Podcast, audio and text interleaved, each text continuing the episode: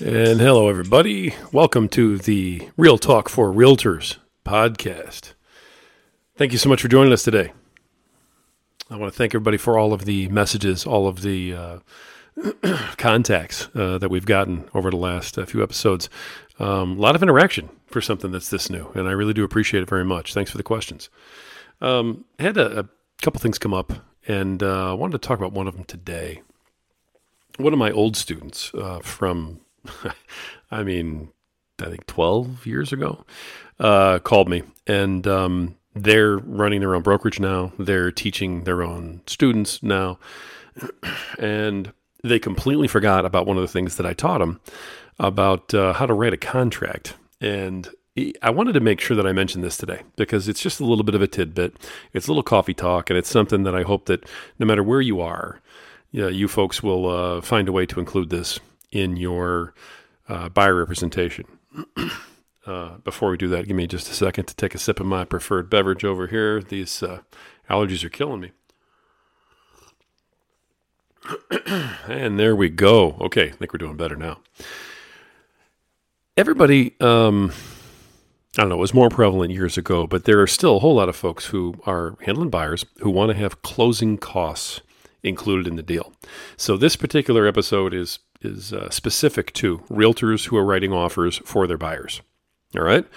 Um, when you're writing an offer for closing costs, one of the things that happened, you know, years and years ago was there was a rampant uh, rush of realtors and mortgage brokers who were basically saying, "Hey, um, you know, seller to pay three percent of closing costs," right?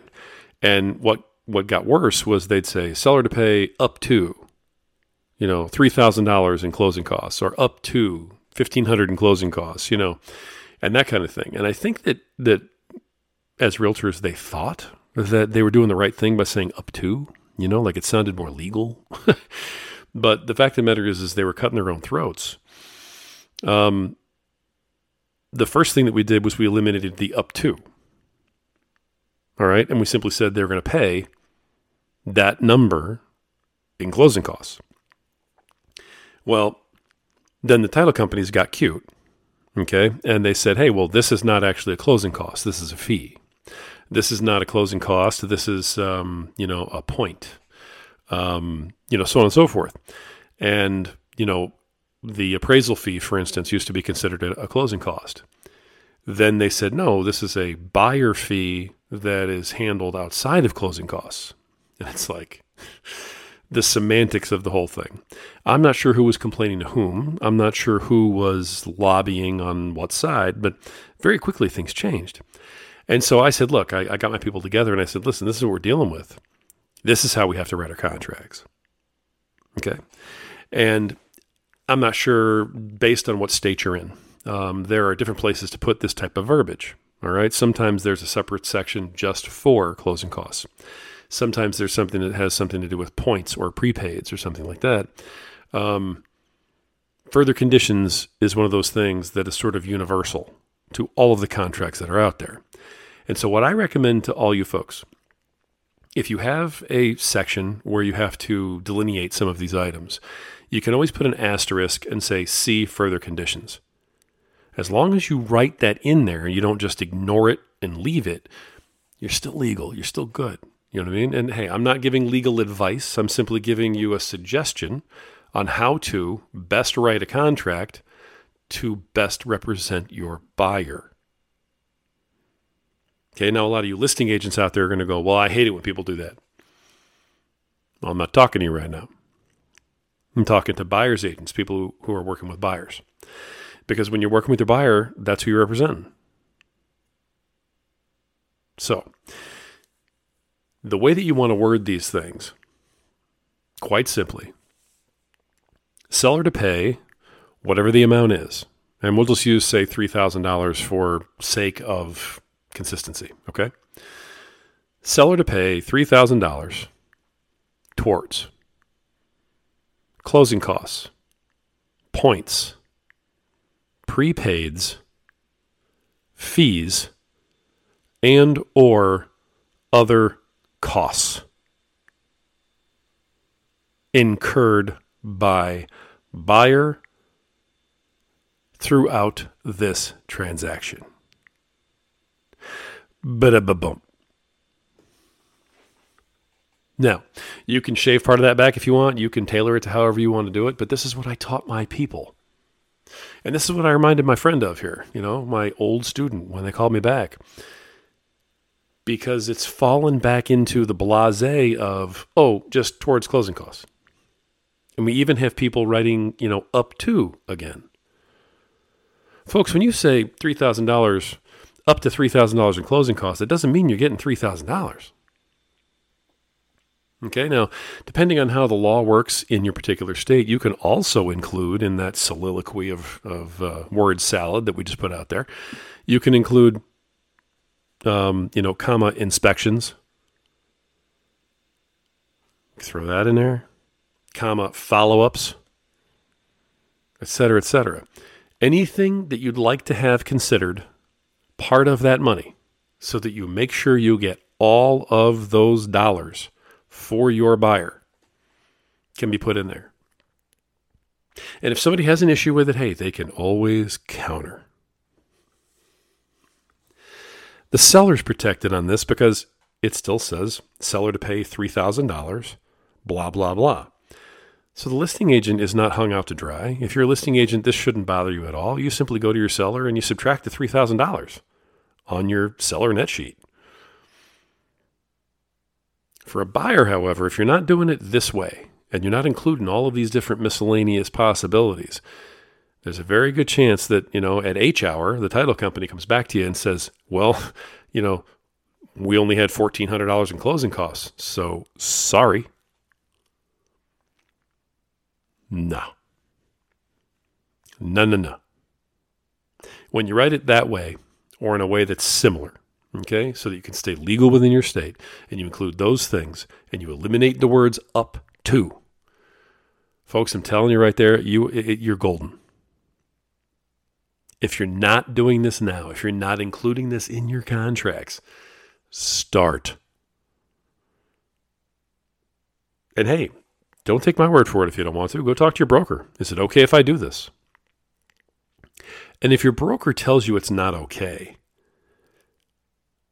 Ask them why. And then do me a favor and message me. Because I can't wait to talk to that broker. I can't wait to find out what possible reason you might have to not represent your buyer to the fullest. That's insanity, folks. Now, I do understand that there are still a few states that um, use seller sub agency. Okay, and and don't actually have buyer brokerage. Most states at this point have buyer brokerage. They have agency agreements. And it's designated that if you're handling the buyer, unless you're the listing agent, then you're a, a dual agent or a, a limited agent. Unless you're the listing agent, then you are the buyer's agent. Okay. While we're talking about the buyer's agent, I want to throw one more little thing out there. And again, this depends on the state that you're in, in the area that you're in, and so on, but look into this. Some states have what you call inferred buyer agency, which means that if you're representing the buyer, then there's just an inferred agency agreement and you don't need to have a buyer broker agreement in place. Folks, I recommend having a buyer broker agreement in place no matter what. No matter what because I don't believe in anything that says inferred. If you're asking me to risk my career, my livelihood, if you're asking me to risk the way that I bring home the bacon and put food on the table for my children, and you're asking me to trust the word inferred, I'm going to tell you to go jump in a lake. Legal ironclad agreements are the best ones. Everything spelled out in writing is the best way to go. Does it take more time? Yeah. Is it one more piece of paper? Yeah. Is it harder to do sometimes? Sure. But is it worth it? I can tell you that in my time as a broker and as an owner, the number of situations that came up as I look back on that number of situations that came up. The agents that took care to dot their I's and cross their T's did very well in those situations. I was able to stand behind them 100%.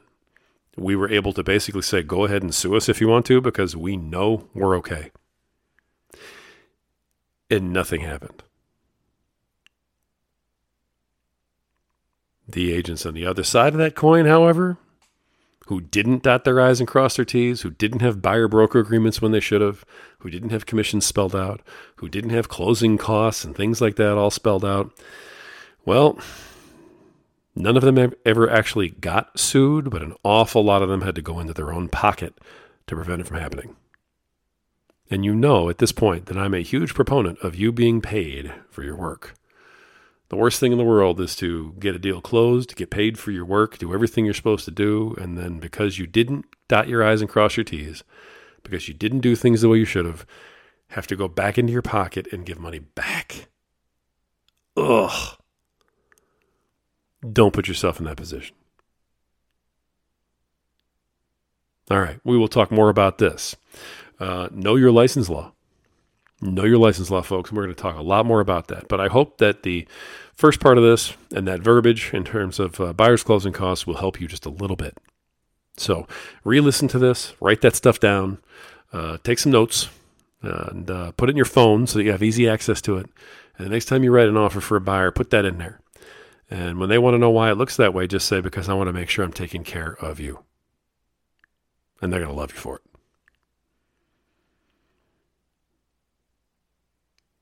Do what you got to do. Dot your I's, cross your T's.